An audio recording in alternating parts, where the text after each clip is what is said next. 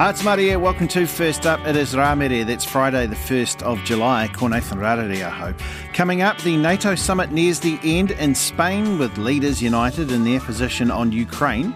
Libraries, they're calling a truce with the book bandits. They're scrapping overdue fines and then they urge those books, come home, come home and why winter salad days are well and truly over. Growers warn of a shortage of spinach, rocket, and mesclun leaves as cold rain impacts crops. We certainly aren't able to supply the volume that we usually do. You know, a couple of days fine weather might mean we're going to be okay for a few days, and then if we get some rain, we may be out again for a few days following that.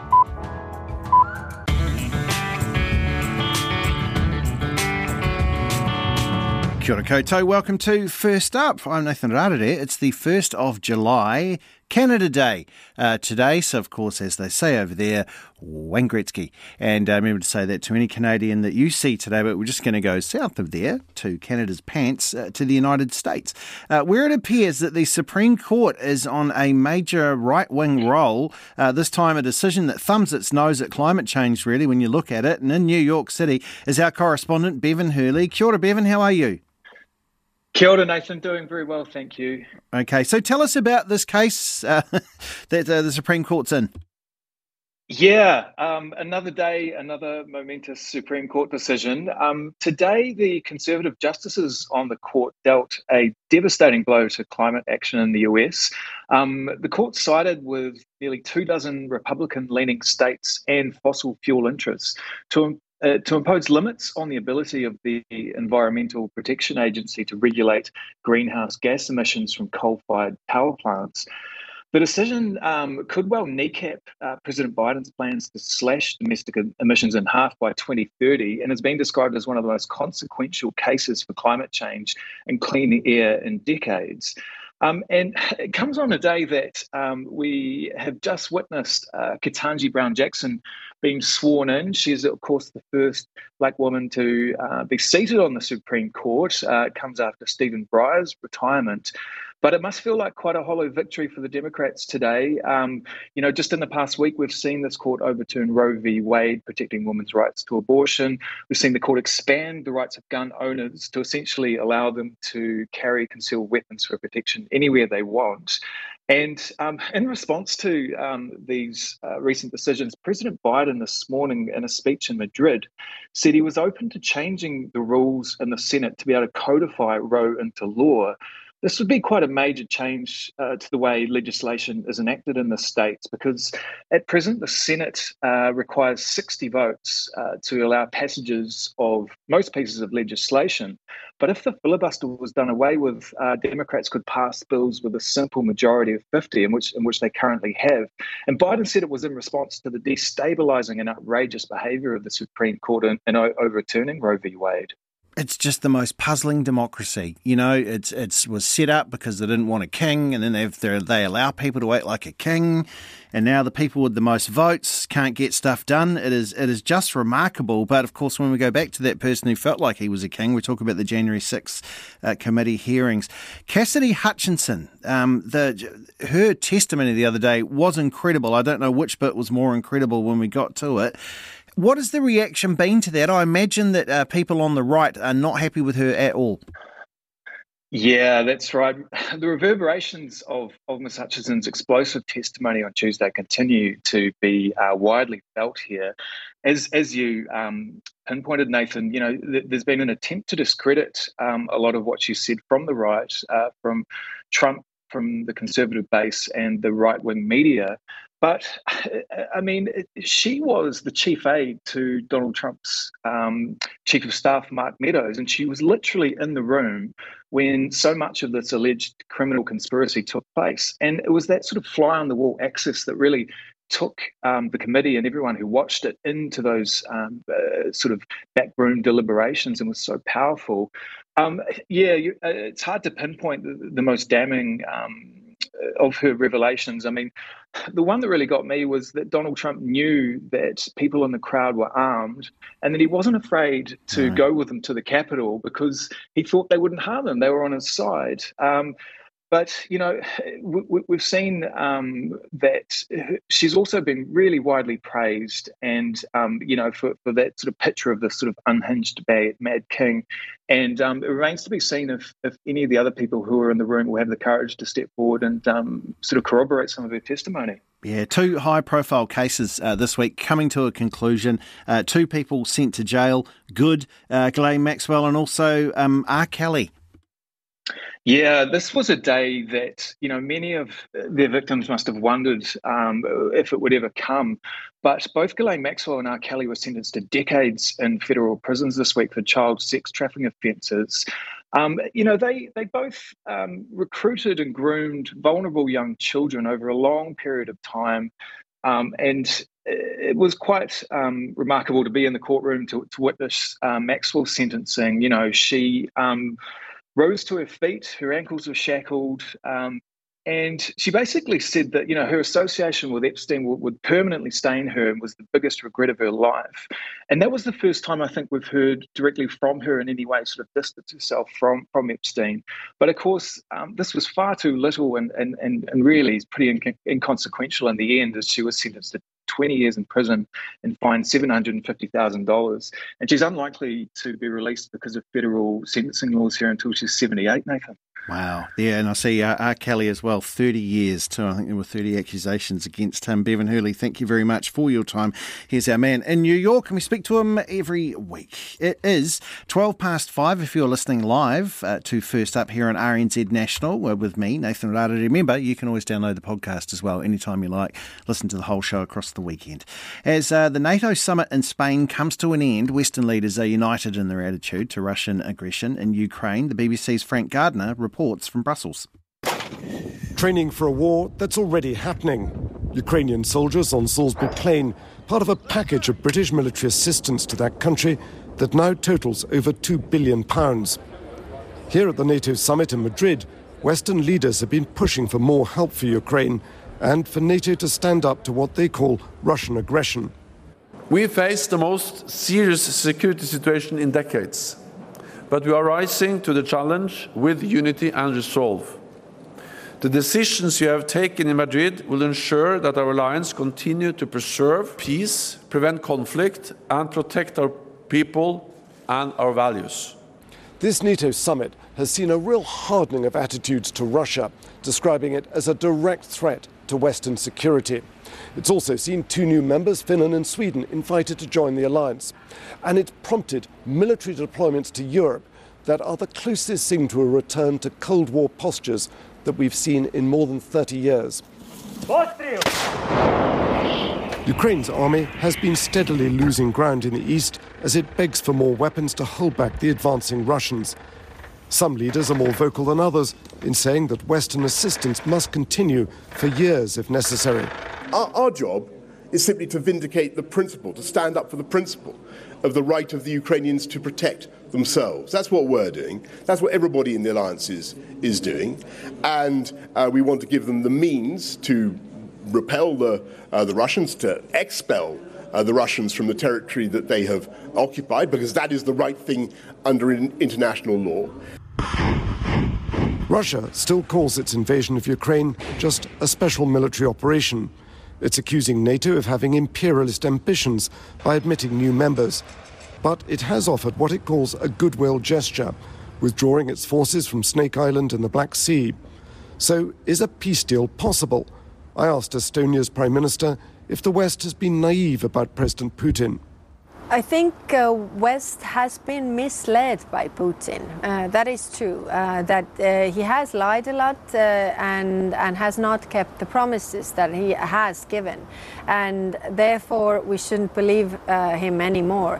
Plus, the mistake that we have done is that the war crimes have not been punished. For now, this summit is keen to project an image of unity, but when these leaders return home they will have other, more domestic priorities. Not every promise made at this summit will be kept. That was the BBC's Frank Gardner.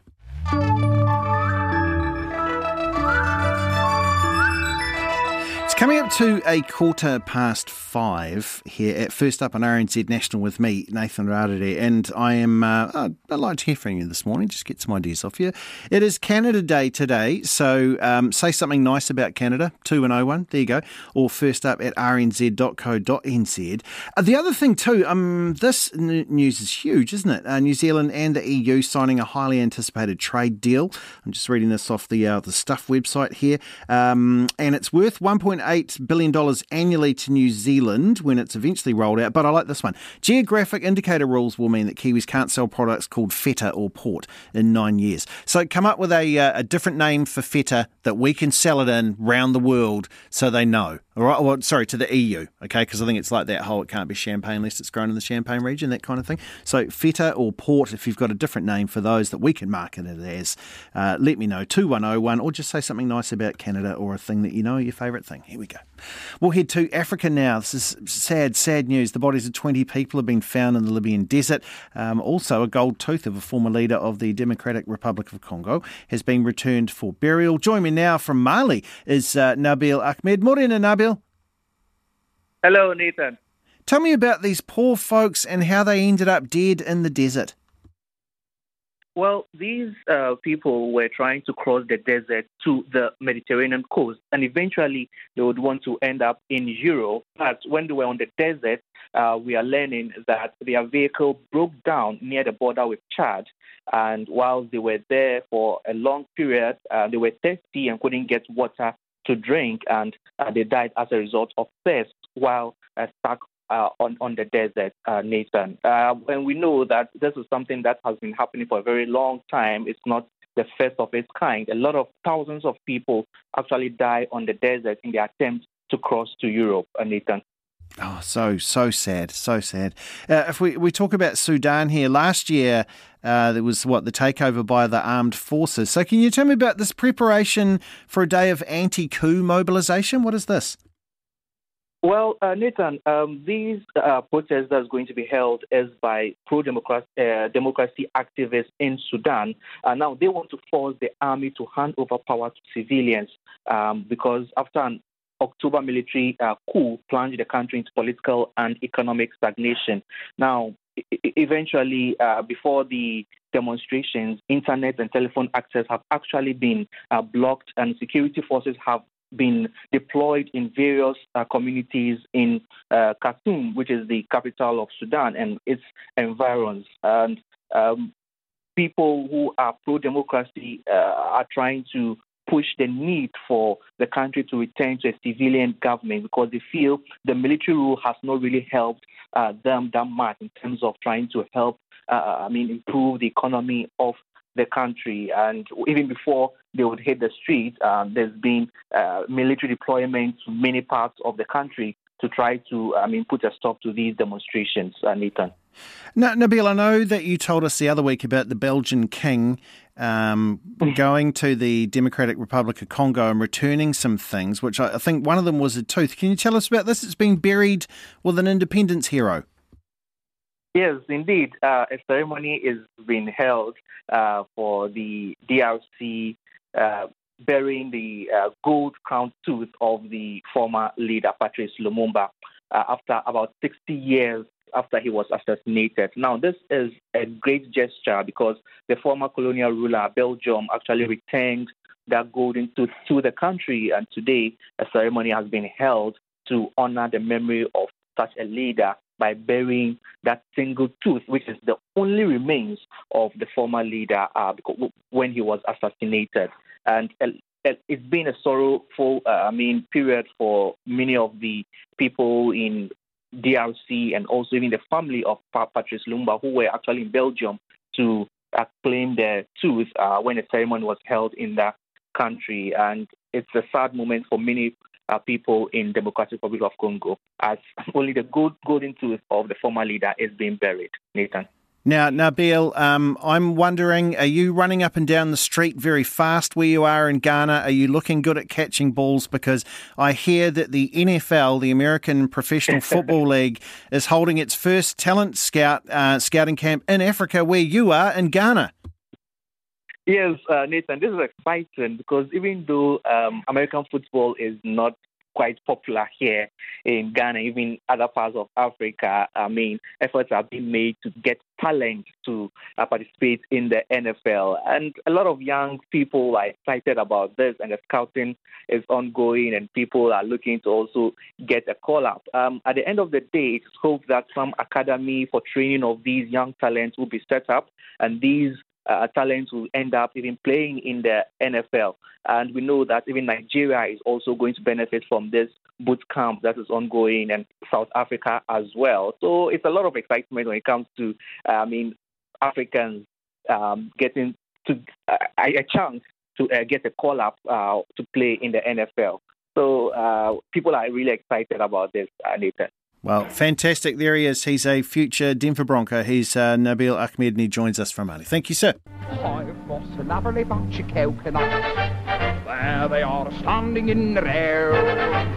Big ones, small ones, some as big as your head. Let's go to the fresh produce, ma- produce markets now for our first day of July. And joining me bright and early, it's the Minister of Fruit and Veg. It is Glenn Forsyth. Morning, Glenn. How you going? Whatever, Nathan. Very well. Yourself, sir? I'm good. It's boy, it's been a, a full-on week. Tell me this: um, the green veggie front. I know you actually you spoke about this. It might have been last week or the week before. You mentioned it's not looking good out there on the leafy green front, is it? Yeah, you know how every Labour weekend we say it's like a light switch goes on and salad veggies and strawberries, for example, start pouring in the doors.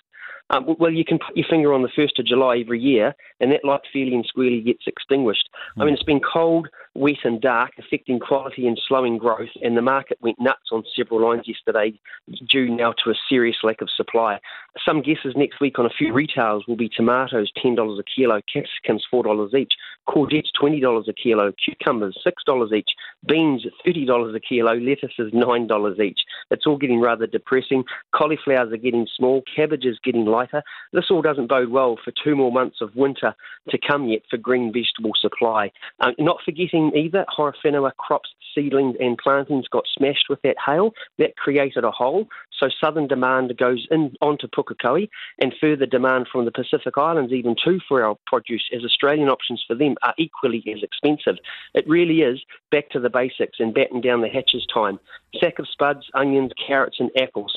You know, these are the lines that are in season now. Shop around for deals at all stores in your area. Pick on their specials, usually at the front when you walk in. Compare prices online. Be savvy. Don't be shy to buy in bulk at times either. Looking at, you know, some home delivery options online at many wholesalers and the like.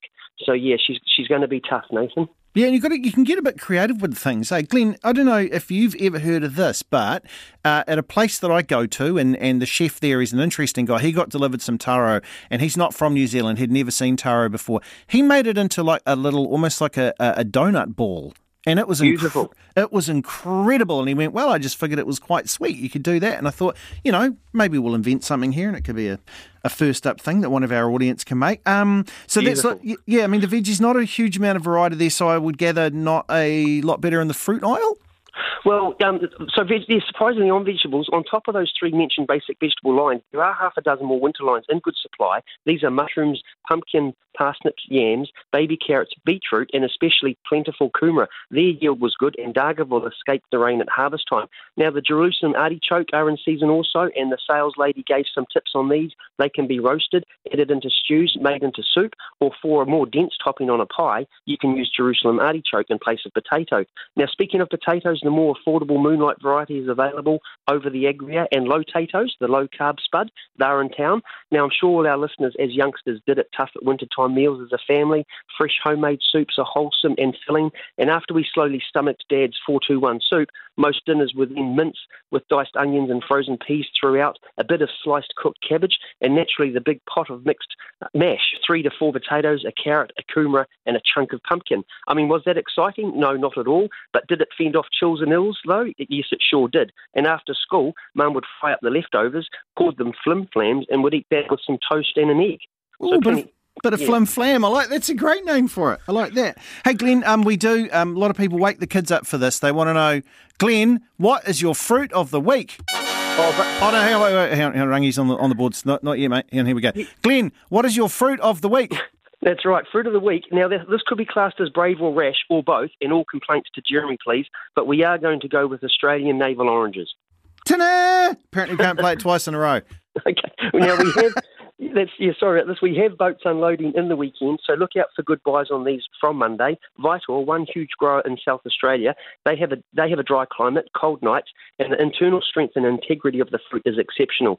Australian and New Zealand citrus complement each other in a way. You know, we have their navel oranges at their peak now, then our ones peak at the end of July. But our Satsuma mandarins hold the pole position now currently, and the Australian Afourer mandarins begin late July here when our ones die. But to match in season vegetables for our winter, we do have winter fruit in good supply as well. Apples, as mentioned, being number one in good supply prices, and then citrus such as mandarins, lemons, and grapefruit. Kiwi fruit, of course, uh, Tamarillo's picking up, and imported bananas and pineapples all available. Shipping continues to be a nightmare. For example, two weeks ago we got a good hit of grapes, but arrivals are so inconsistent it is feast or famine at times. There you go, sir. Beautiful. Have a good weekend, Glenn. You too, bud. The handsome man, the Minister of Fruit and Veggies, he's Glenn Forsyth. It's up past five.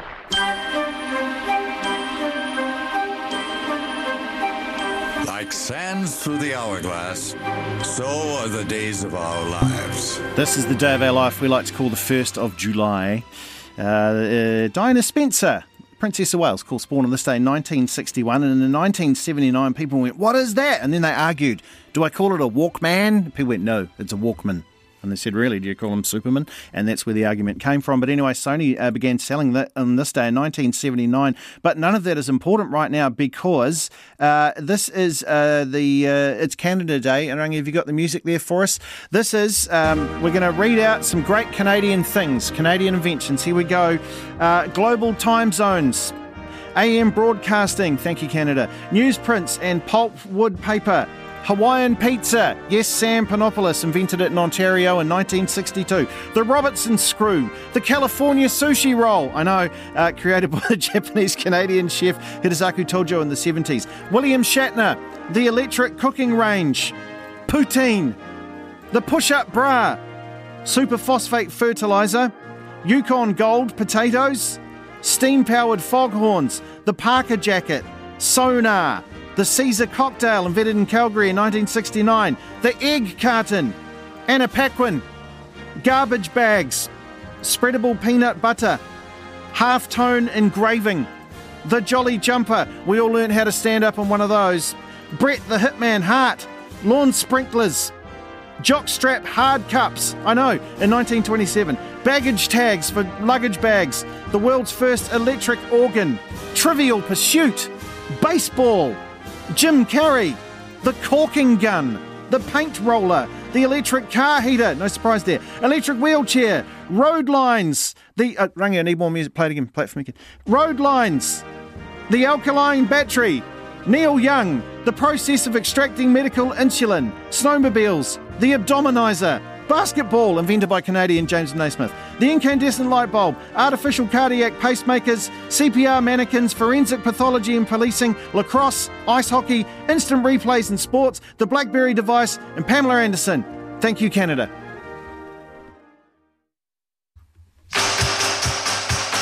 The best things in life are free, but you can give them to the birds and bees. I want money. Joining us now from the business team, he's still stunned about the news of Hawaiian pizza. It's uh, Nicholas Poynton who joins me right now. I imagine someone in like a like a, like a, like an underground lab experimenting with all these chemicals. You've got it. hey, this some. so go on, go on. Let's talk. Let's, let's, let's get to work. That was great. No, I like that. No, the uh, the pineapple. You have to put on the pineapple. Um, tell me this, man. So this uh, free trade deal that's signed um, overnight with the EU. Tell me about that because it, it, it looks quite impressive. It looks impressive. Yes, look, I'm looking at it. There's clearly winners, and there's also going to be some people who feel like losers. So, getting to the headline figures here. Uh, trade to Europe is worth about $17.5 billion. That's the latest figures we have. Mm. The government says this new deal uh, will help that grow by about $1.8 billion. Got to have duty free access for 97% of current exports, with over 91% being removed from the day this free trade agreement comes into force. Got to remove about $110 million worth of tariffs. Right. And I said there's clear winners. they that that those are the export sectors that are going to, or the, the products that are going to have an immediate uh, removal of tariffs. Things like kiwi fruit, wine, onions, apples, manuka honey, manufactured goods, as well as almost all fish and seafood. And look, to me, just I, I haven't had too much time to really go through the detail. Well, it hasn't been out very long, has it? No. no, it hasn't. But look, kiwi fruit really jumps out as a as a clear winner to me in the sense that the EU is already a large export market, but this agreement will see the removal of about thirty-seven million dollars in say uh, uh, in tariffs, and that's just going to allow our exporters to have bigger margins on their products, generate more revenue, bringing that revenue back here to New Zealand by way of profits. Fish and seafood, look, we'll have to see what products are excluded in that regard, but look, they're going to be looking at savings of around $20 million each year. But I did say that there were people who would feel like losers, and it's definitely they're going to be, um, I suspect, red meat and the dairy sector. Uh, we've already got a statement out here from the red meat sector saying that this is already a missed opportunity for farmers, mainly because that they're only going to have a small quota. They're, well, they'll be able to export about 10,000 tonnes into the European market, but that market com- consumes about 6.5 million tonnes of beef annually. We haven't heard from the dairy sector yet, but I heard them on the radio yesterday saying that they really wanted a high quality uh, free trade deal. If they couldn't get it, they would say that there's no point in agreeing to one. It would be actually worth going back to the drawing board and keep the nego- the negotiation the uh, the negotiations rolling on. So look, there's going to be much made of this. I'm sure there'll be plenty of talking heads and sector experts to give their two cents on it. Um, on the surface, look, those numbers do look pretty good, but the devil, as always, will be in the detail, not the un. Um, fitted, fritted. Ah, and fetid. No, you can't say fitter. That's part of it. Yeah, well, that's an No, I interesting. feta. That look, some of the naming of our products going into Europe. Um, that's that's interesting, right? I can understand that though, because you know how people get the whole. Actually, it's not really champagne unless it's from the Champagne Oh, region. yeah, I yeah. suppose that's it's that, is it? Oh, and, and I wonder if that, that actually sort of stuff. And I wonder if, if reciprocally, reciprocally, if it protects some of our things as well. Like, no, that's kiwi fruit. That has to be from here. You know? yeah, like yeah, that. It's Manuka honey that has Yeah. to be from here. Yeah. Uh, but interesting was uh, exporters the use of the word feta. You had an interesting idea to make it feta. Yeah, a- feta. Well, if we just spell it, you know, like as if it's in Rio, if we just spell it W H E T A, feta. I reckon that Huh? rocks. You like that? Yeah, I think it's pretty good. And the other thing, Boom. It'll be distinctly New Zealand, Exactly. iconic. You can tell that great story about our farms, ro- I mean, our cows roaming around in Yeah. nice, lo- lovely green And amongst the pungas. It's lovely. uh, green meadows. Yeah. yeah, awesome, love it. Good one. Thank you very much, Nicholas. Yeah, you can hear more from the business team on Morning Report this morning at 10 to 7. Uh, to your Friday money markets now, your New Zealand dollar is out there. It's battling away. Oh, it's doing it, but it's, it's fighting hard for you. It'll buy you 62.41 US cents, 90.42 Australian cents, 59.64 Euro cents, 51.34 British pence, 4.171 uh, yuan, 84.69 Japanese yen, and if you're travelling to Namibia, New Ze- your New Zealand dollar is worth 9.30 Namibian dollars.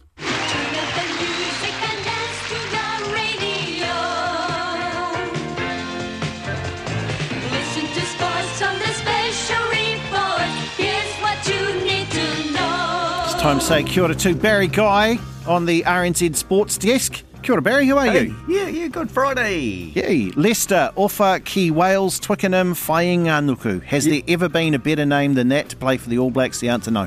No, you've got to think perhaps his dad, uh, did he did he play He over there or yeah, something? he, he played, and I believe it was, he played for Tonga, and I think it was the win over Wales, which was in Leicester, and then they played the next game at Twickenham. And I think Leicester Right. was born a few days after that, so it might have been on that week or something, so he was very Right. happy. Okay, cool. well, I mean, there are plenty of options over there. I was, I was just thinking actually Murray Field. Yeah, Murrayfield. You know, got like Ca- Cardiff Arms, you know, back then, or Lansdowne. I do or, remember there was Car- uh, Tua Vainga's son, I believe, was Cardiff, Cardiff Vainga. So you know, successful places there. But yes, there's Yeah. a, an All Blacks game this weekend. How uh, how's your confidence check? Where are you Uh, at? Give me a well, percent. I, you know, Ireland have never won here, have they? So uh, I think there's a good chance that the All Blacks will win that. Um, What's the weather forecast for Auckland? Uh, It's really cold and it's a bit swirly, and it's one of those ones where uh, Eden Park's an interesting one. If you get a lot of rain, it's better than some rain, if you know what I mean, because the Yeah. a lot kind of sinks it in. Whereas if, if you don't quite get enough, it's a little greasy there. And there's always a corner where it's very windy uh, with the big Kia sign next to it, and that's the one they've got to worry about. But I was, yeah, I, I, I think it's an interesting game for me. I thought, man, with if if you're Ireland, you've never had a better chance to beat the All Blacks, have you? Particularly when you look at the disarray they've had with having to call people in, and now I see even what Greg Feek's gone and they've called in Mike Cron. Yeah, I don't. I, I don't think that if uh, the All Blacks lose, it's going to be because of the uh, disruption from COVID. Uh, you know, it'll Hmm. be uh, because they they're getting outplayed. I, I would like to see. Uh, Aaron Smith and Beauden Barrett sort of take a dominant role here and just really uh, take control of this game and, you know, plug the ball where it needs to go and those sorts of things and then Mm. put pressure on and uh, hopefully win the breakdown. And as long as uh, we can keep uh, all 15 on the field at the same time, I would say that there's a good chance that uh, the All Blacks can win. Are you thinking uh, of a blindside flanker who likes to be carded? I'm not going to say anything, Okay, uh, right. no particular names or anything like that. But you know, there's a that's what's happening at the moment, and we've seen it all the way through Super Rugby. Yeah, you know, and it, when it comes to Test matches, uh, when you're down a guy for 15 minutes, um, you know, uh, 10 minutes, it makes it a bit tough. So uh, yeah, but good to see the Warriors uh, back. Um, yes, sell out there. Sunday Uh, afternoon, isn't it? Yeah, uh, yeah, and so um, that's fantastic. Hmm. Uh, I I don't really well. I'd like to see them win. That'd be nice. But just the fact that they're back, and um, I think that'll uh, give them um, you know at least a half a dozen points that they've that It's they're playing at home. long- Actually, will they eh, will they remember where to go? Exactly. I was Um, going to yeah, say it's been a long room. time since anyone sold Yeah. a Fritz's wiener at um, at that park. I'll tell you that. So they'll be very happy. Yeah, which way's the wind blow when we? I can't remember now. Yeah, yeah, yeah, yeah. So looking forward to that. Um, another player uh, has tested positive, Roberto uh, Bautista Agut um, at Wimbledon. So that, that's three men seeded players that have pulled out this week. Interesting. Uh, earlier this week, Alizé Cornet, the French uh, tennis player, said that during the French Open, it was uh, COVID was widespread, but Right. there was an agreement amongst the players that they just wouldn't say anything and that they Oh. they carried on, which is a bit naughty. And well, either that or it shows that perhaps it doesn't disrupt um, a tournament too much. Uh, and Rafa's uh, playing now. I think I see he's just gone to the fourth set against someone there. Him and uh, um, what's his name Novak are scheduled to meet uh, in the final. Oh, as long as he beats. Novak, that's all. I don't know why he's become a Darth Vader of tennis. Uh, now. yeah, yeah. Um, and all of a sudden, Rafa, you know, he was a bit of a, a rebel when he was younger, but you know, everyone matures slightly, and we all love him now. Yeah. So, uh, um, Also, Barry, I, forward to that. I turned on uh, my telly last night and had a look and went, what are they? Oh, and Tour de France starts uh, tomorrow. And there's um, it's got the great stage in it, the one that you all go, oh, that one, the, the Yeah. Alpe d'Huez stage, which is, al- they're always halfway through on the weekends. I love those. It's one of the best tourism videos in the world. I'm not a huge cycling fan, but I always find myself drawn to it because it's gorgeous. Oh yeah, I It watch it, you know, in the morning here, gorgeous. and they do that recap at Oh. about six o'clock in the morning, which I always try to watch. I know a couple of people that have gone over and done those tours where Yes. you cycle bits of the uh, uh, the stages, and then and then you go and sit at a cafe Yeah. on the side of the street, and then all of a sudden the train starts going through. I mean the the road train of all of the you know preamble and everything, and then. You know, the cyclists go past and you cheer them with a glass of wine or whatever, and they've all gone in five minutes, and then you know you carry on drinking, and It's beautiful. Good on you. that. hey, good. cheers, Barry. Have there is uh. Barry at the RNZ Sports Desk uh, for us uh, today. Uh, just very quickly, I'll have a look through some of your feedback that's come in. Someone's gone Tefa for Feta. We could sell that. Uh, better is better than Feta. Um, uh, Feta is also a village in Ghana. So uh, that's a nice thing to find out this morning. Uh, this is what we're doing here. We can go with it. Here's one, a new name for feta. What about koti, which is, um, you know, uh, Māori for goat, or uh, tihi, uh, which is cheese. Thanks. Yeah, it's been quite a good one. See, we're thinking here in the audience here at uh, First Up. And um, Doug here in Cambridge says, What a sad, confused USA administration inflicting dubious regulations across their nation. Uh, the ordinary American citizen must be shaking their heads in disbelief. On the other hand, Canada continues positively both in international business and the administration of their continent. Another very good week. Um, friend, kind regards, Doug there in Cambridge.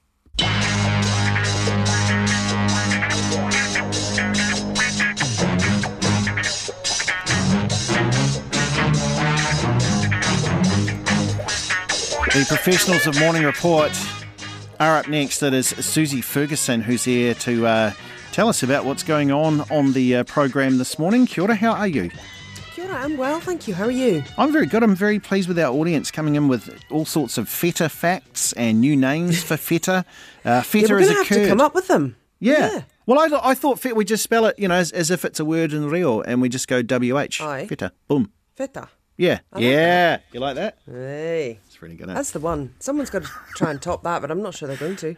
Yeah. Uh, and indeed, do keep those coming into us, 2101 Yeah, yeah, do. on text, because, uh, of course, this is because of the historic free trade deal that has been signed with the European Union after years of negotiations. We're going to be talking about that, of course, on the programme. Also, it's a pretty busy Friday, it has to be said, because the biggest change in healthcare is coming today. The DHBs are out, uh, central agencies running health from today. There's going to be a launch this morning, so of course we will be hearing more on that as well.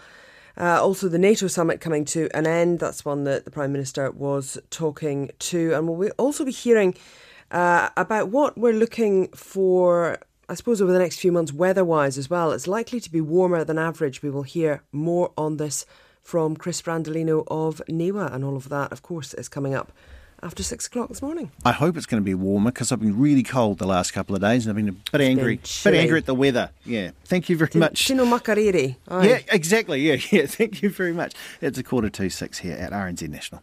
Uh, the far right violent extremists known as the Proud Boys and the Base have been officially declared terrorist groups here in New Zealand. The groups, which are active in the United States, do not have oh, do not have branches here that we know of, but will be banned from attempting to set any up. Here's our deputy political editor, Craig McCulloch.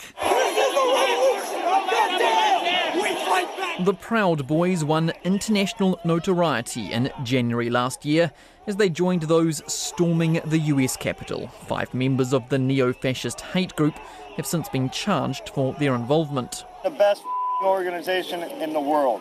And what is that?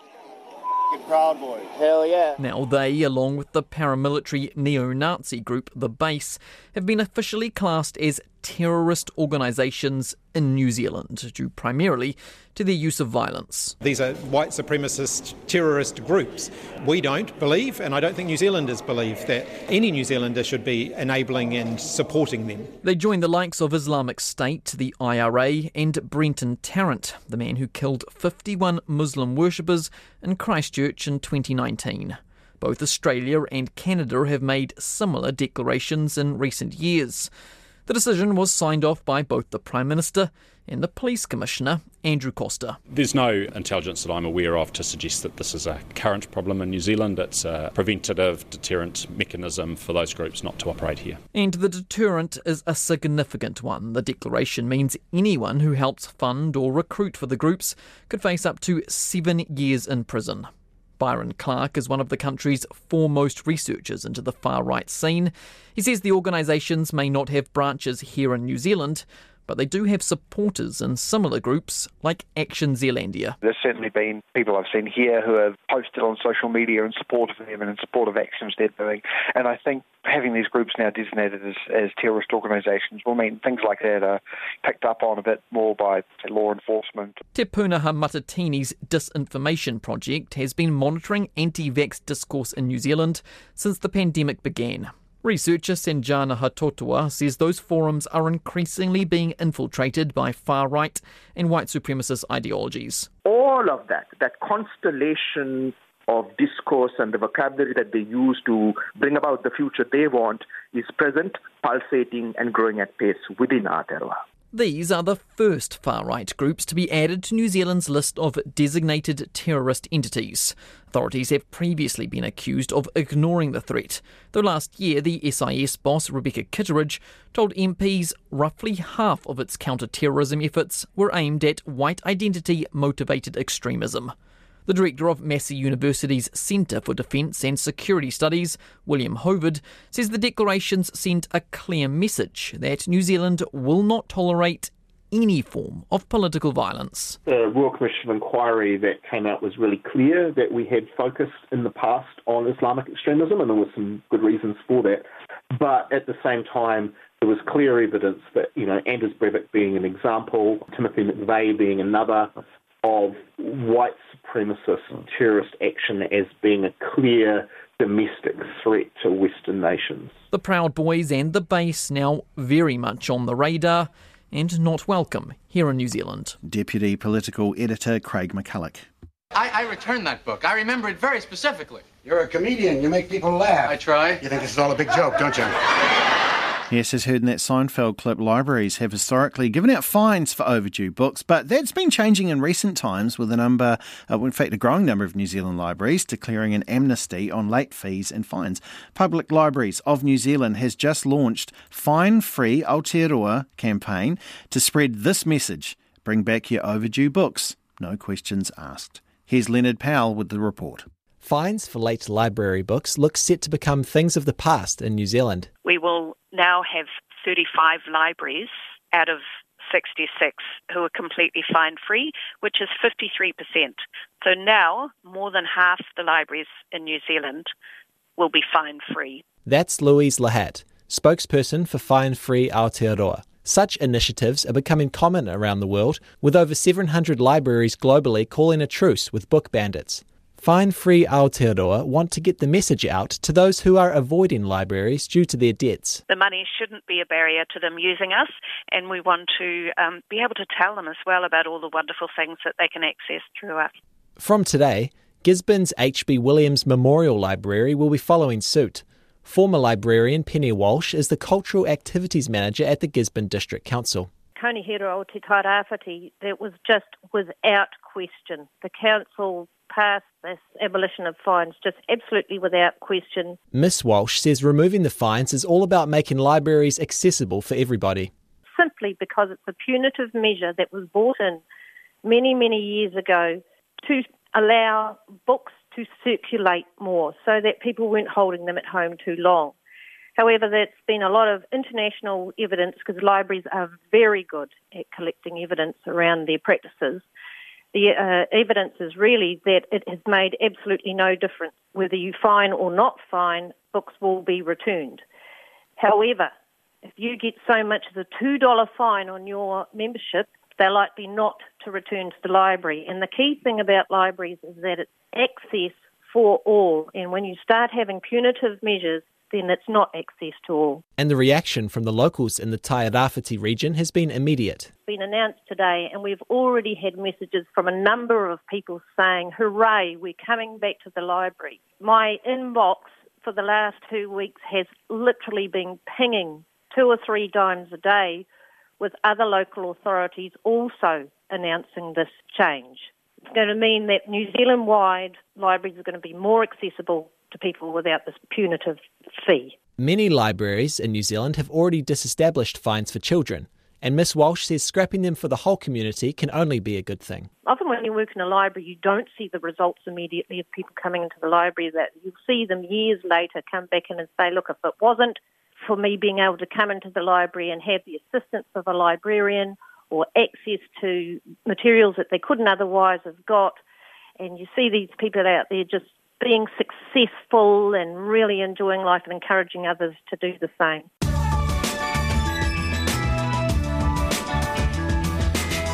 We're heading towards six o'clock. Salad fans, bad news for you. There's a warning from vegetable growers that you might struggle to find any spinach or rocket or mesclun leaves on the shelves at all soon. It's the cold and wet weather, you see. It's seen crops perish and pushed prices to eye watering levels. Our producer Matthew Tunison spoke to growers to find out more. $8.99.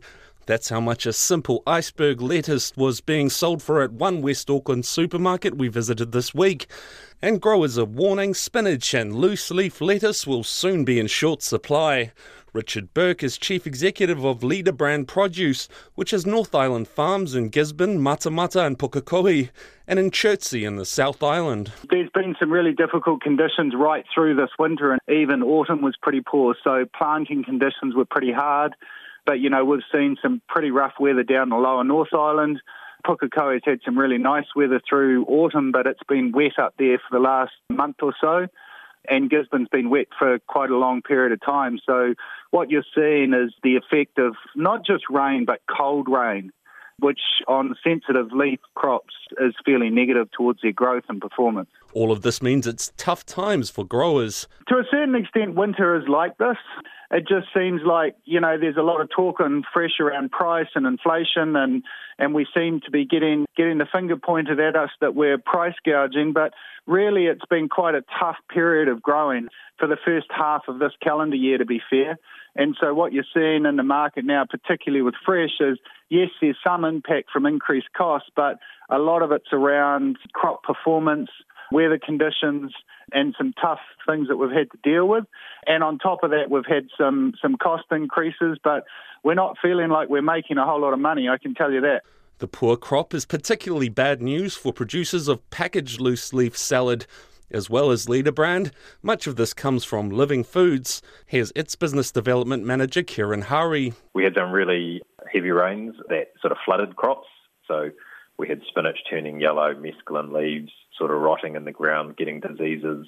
The disease is also coming through due to the fact there's no wind to, to dry things out. The, so the leaves are sort of staying wet for a long period of time. So yeah, there's a, there's a whole lot of different things that are sort of setting it back.